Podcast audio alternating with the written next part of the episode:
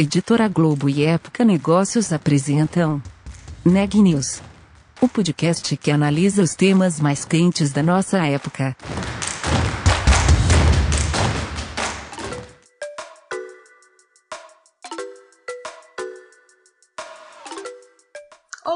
Eu sou Ana Carolina Nunes, repórter da Época Negócios. Hoje é terça-feira, 29 de dezembro, e você está ouvindo mais um Neg News, nosso podcast sobre os impactos da pandemia nos mais diferentes negócios.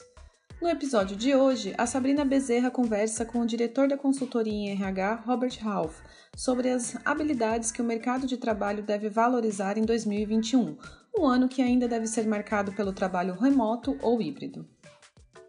Oi, Pois é, ano novo, novas habilidades comportamentais e técnicas.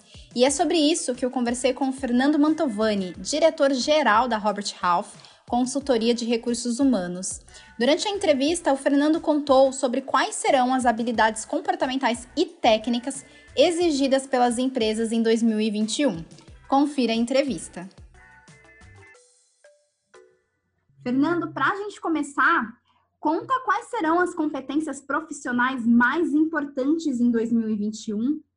Eu acho, Sabrina, que é, a gente tem, obviamente, uma mudança aí causada por essa questão do trabalho remoto cada vez mais presente, mas, no fundo, o que a, a, a demanda que existe em termos de é, comportamento dos profissionais, ela não muda muito. Quer dizer, as empresas buscam profissionais comprometidos, engajados, com habilidade de comunicação, e aí sim, no momento em que você tem essa, esse trabalho mais distante, essa conexão diária um pouco mais difícil ou de forma mais é, remota, é, ganha espaço para isso, né?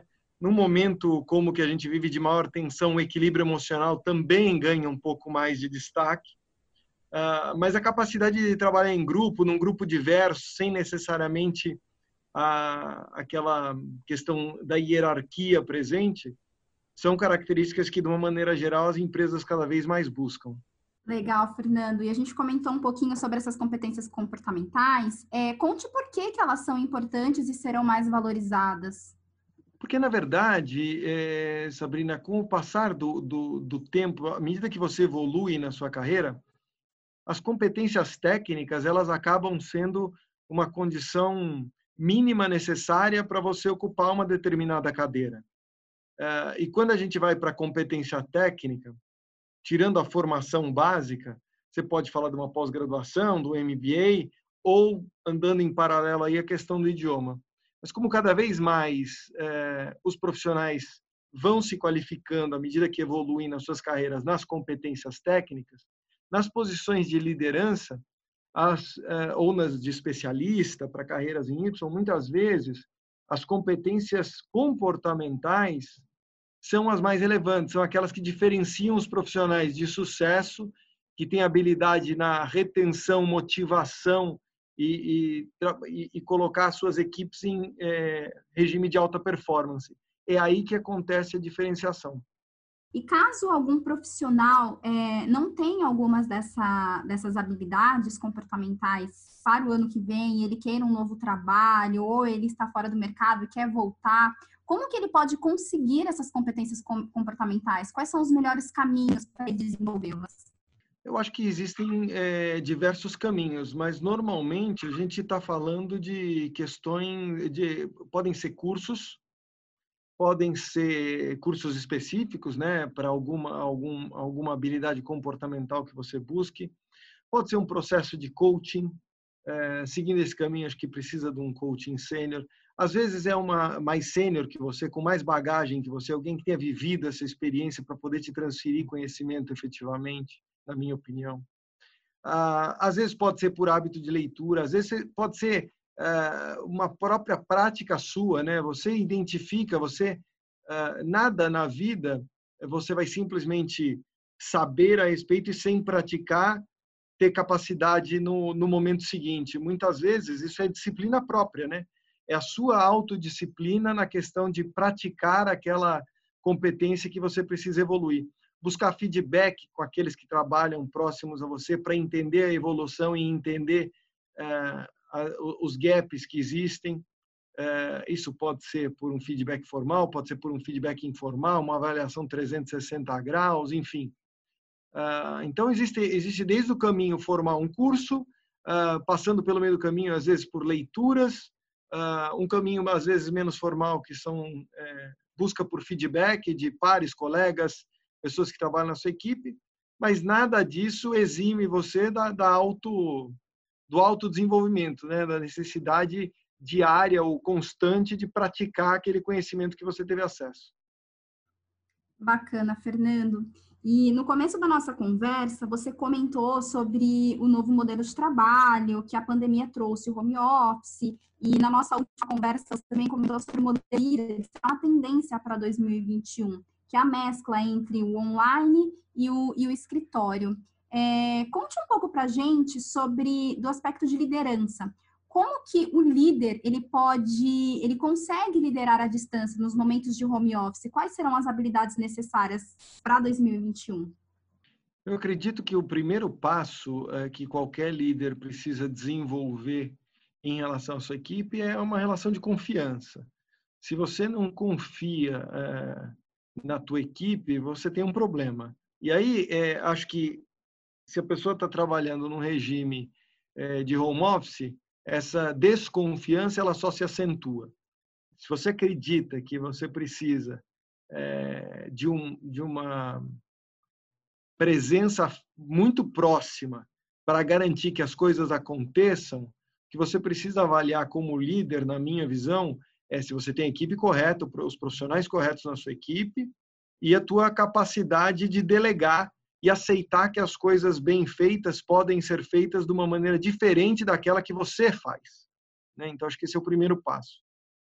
Uh, partindo do pressuposto de que sua equipe é uma equipe capaz de executar as tarefas uh, e você, uh, como líder dessa equipe, quer mantê-los motivados e também transmitir esse sentimento de confiança, acho que é ter proximidade na medida certa. Então, não sufocar o teu colaborador, o membro da tua equipe, a ponto de a cada 10 minutos ligar para perguntar, mandar um e-mail, uma mensagem. Poxa, agora você apareceu offline, o que, que você está fazendo, o que, que você está deixando de fazer? As pessoas vão no banheiro também, né? em casa, não é porque estão em casa que não vão no banheiro, que não podem ir, parar para tomar um cafezinho, ou pode surgir, de repente, uma emergência é, ou um telefonema como poderia acontecer da mesma forma dentro do escritório. Né? Mas também é, garantir que exista proximidade e conexão. Então, ter a disciplina de manter contato regular com o teu colaborador para ele não se sentir abandonado. Uh, de preferência, um contato com a câmera ligada, é, olhando olho no olho. Então, periodicamente, num espaço de, de tempo razoável, que seja confortável para os dois, de modo que você se aproxima do teu colaborador, entende as dificuldades e pode ajudá-lo, o teu colaborador não se sente, o membro da equipe não se sente sufocado, essa é, é, é uma outra questão. E, e, e, um outro ponto que acho que é importante é você tentar fazer com que a equipe como um todo também se conecte.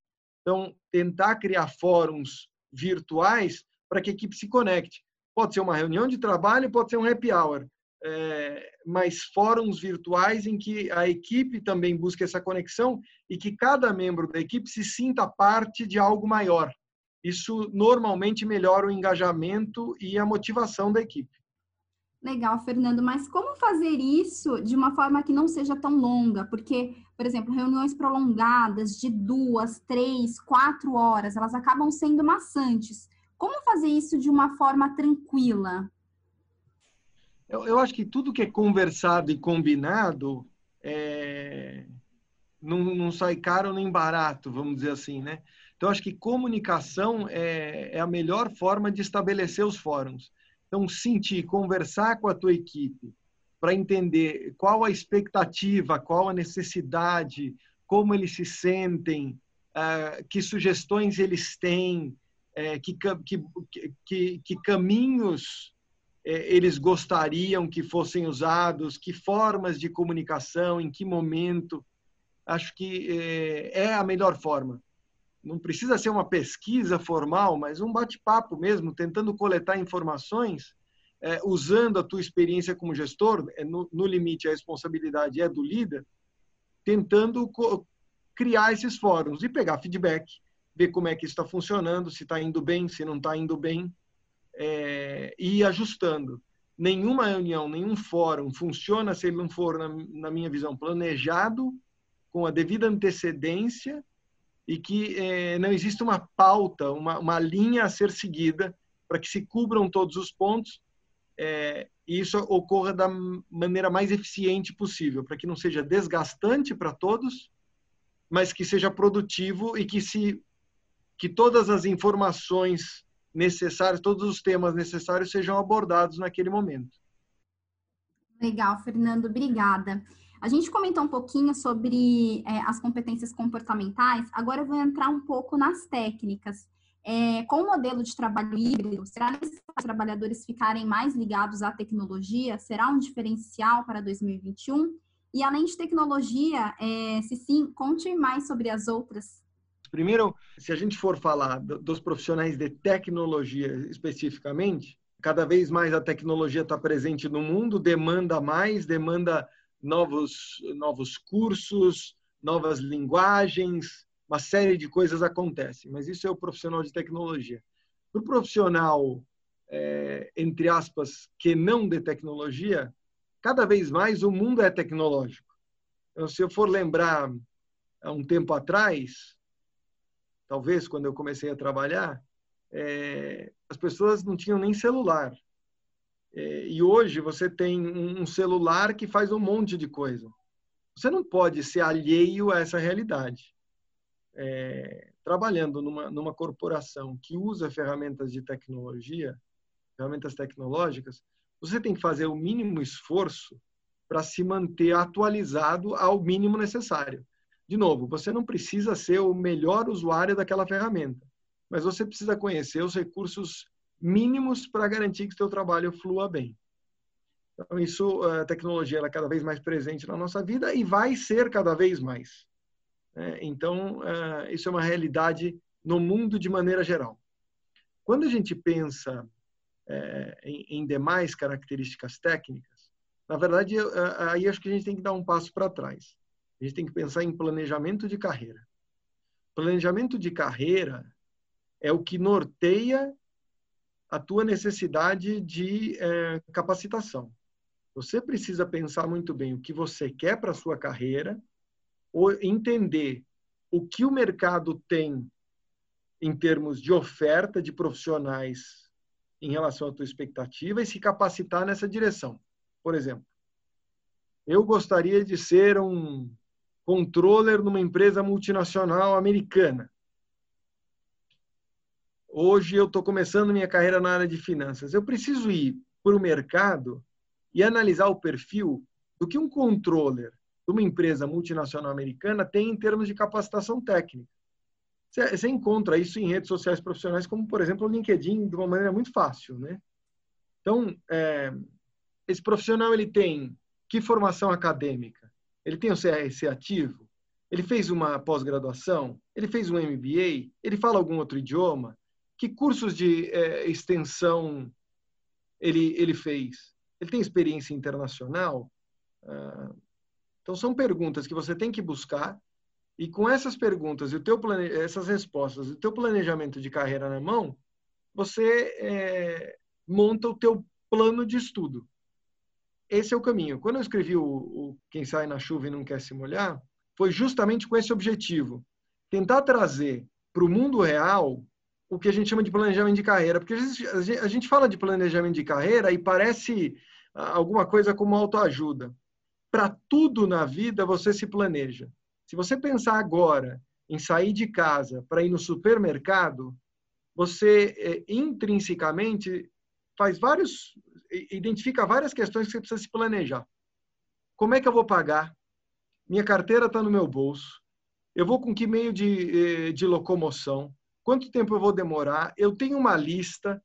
É, que horas eu tenho que voltar? Quanto tempo eu vou demorar? Várias questões precisam ser respondidas, respondidas e automaticamente você se planeja para fazer essas coisas.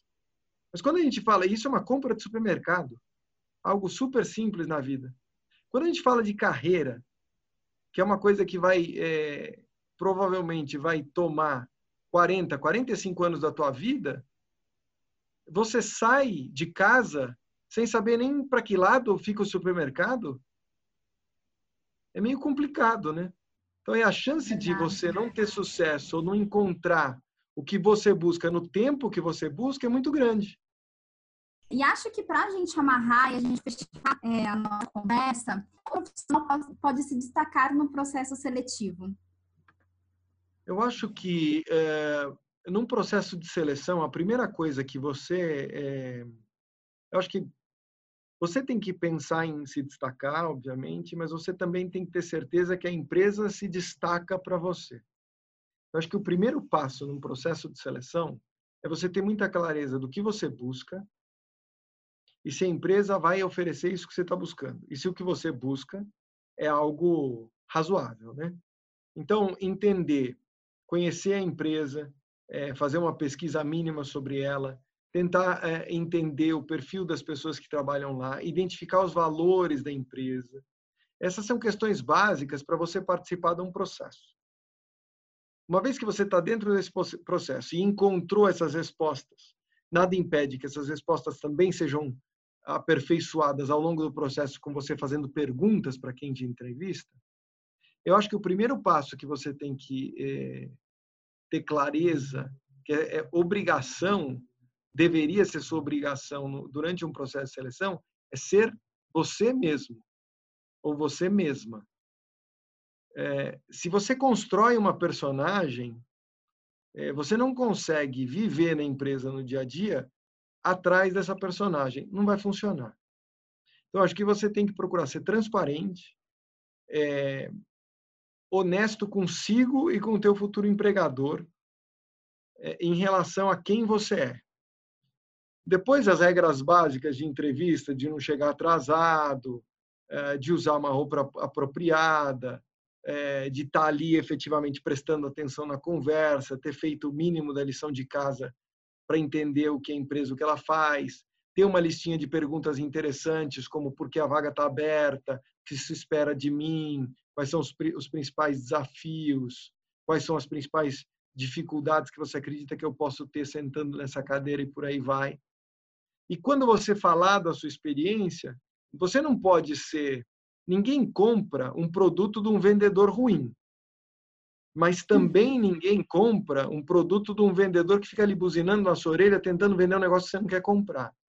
Você tem que ter um discurso para contar a sua história que seja um discurso correto, relativamente pragmático, né? É, concreto, com dados concretos e objetivos, mas você também não tem que ser aquele aquele candidato em que eu só arranco a informação a saca-rolha e mesmo assim ela não vem. Eu acho que é, treinar um pouco esse, essa, essa venda é importante. Lembrando que os extremos não são positivos. Legal. E quando você fala de os extremos não são positivos, o que você quer dizer com isso, Fernando? Eu quero dizer a, a história do você não, não conseguir externar aquilo que você é, aquilo que você fez, aquilo que você faz, as suas competências, as suas capacidades, as suas realizações, é, ser tímido, deixar de falar alguma coisa. Então é importante você pensar muito bem, entender, ter uma certa estratégia para ir para a entrevista e lembrar é, quais são as grandes realizações. Você não pode deixar de mencionar isso, né? Isso tem que estar fresco na sua cabeça. E o outro extremo é o, overselling, né? aquela coisa de exagerar na dose, ficar insistindo ou vendendo demais um produto, falando sobre coisas que não são tão palpáveis assim de uma maneira muito incisiva. Ou usando técnicas de entrevista é, que qualquer entrevistador com mínimo de experiência vai perceber, como espelhamento, por exemplo. O Breve tem até um vídeo na internet uma, que estereotipa isso, o candidato começa a ser entrevistado, aí vê o, o, o gestor põe mão no queixo, ele põe mão no queixo. O gestor coça a cabeça, ele coça a cabeça. Aí depois de cinco minutos de entrevista, o gestor está pulando do outro lado da mesa imitando um macaco e você começa do lado de cá pular na mesa imitando um macaco também. Esses exageros, esse uso dessas técnicas, digamos assim, rudimentares, não, não vão te levar a um lugar muito bacana no final do processo. Notícia do dia. A Agência Nacional de Vigilância Sanitária, a Anvisa, divulgou na noite de ontem ter feito a certificação de boas práticas de fabricação da empresa Pfizer, uma das envolvidas na produção da vacina contra a Covid-19 em parceria com a alemã BioNTech. O processo foi concluído no último sábado, dia 26, após a Anvisa ter recebido todas as informações necessárias ao longo dos últimos meses. Das quatro empresas que participam na produção de insumos para a vacina ou em sua formulação, três já receberam a certificação da agência. Uma ainda não enviou as informações requeridas pela Anvisa. A certificação de boas práticas é um dos pré-requisitos para que seja autorizado o uso da vacina no Brasil. No caso das vacinas desenvolvidas pela AstraZeneca e Oxford e pela Sinovac, por exemplo, técnicos da Anvisa foram à China inspecionar as instalações das fábricas envolvidas na produção dos imunizantes. A Covid deve baixar a expectativa de vida no Brasil em até dois anos. Essa será a primeira queda desde 1940. Especialistas da Fundação Getúlio Vargas, a FGV, e do Instituto de Pesquisa Econômica Aplicada, o IPEA, estimam que a pandemia vai reverter a tendência das últimas décadas.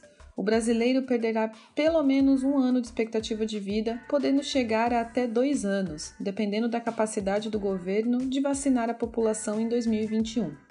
Na pandemia, 75% da letalidade se encontra entre idosos, em geral, as mortes de crianças e jovens têm um impacto muito maior na expectativa de vida média da população do que entre os mais velhos. Mas, de acordo com o economista Marcelo Neri, diretor da FGV Social, o número de mortes foi tão grande, numa quantidade tão desproporcional, que acabou tendo todo esse impacto na expectativa de vida do país. Esse número, 190 mil, equivale a quatro vezes as taxas anuais de homicídios no Brasil, por isso tem esse efeito demográfico gigantesco.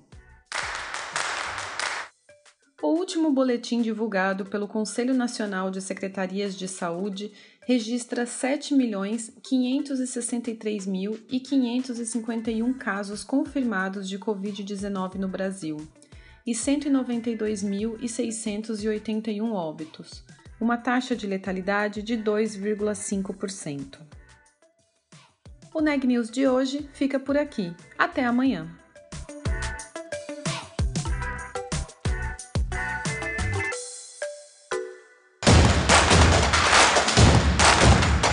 Esse podcast é um oferecimento de Época Negócios. Inspiração para inovar. Não deixe de conferir nossos outros podcasts. Presidente Entrevista Presidente. The Office.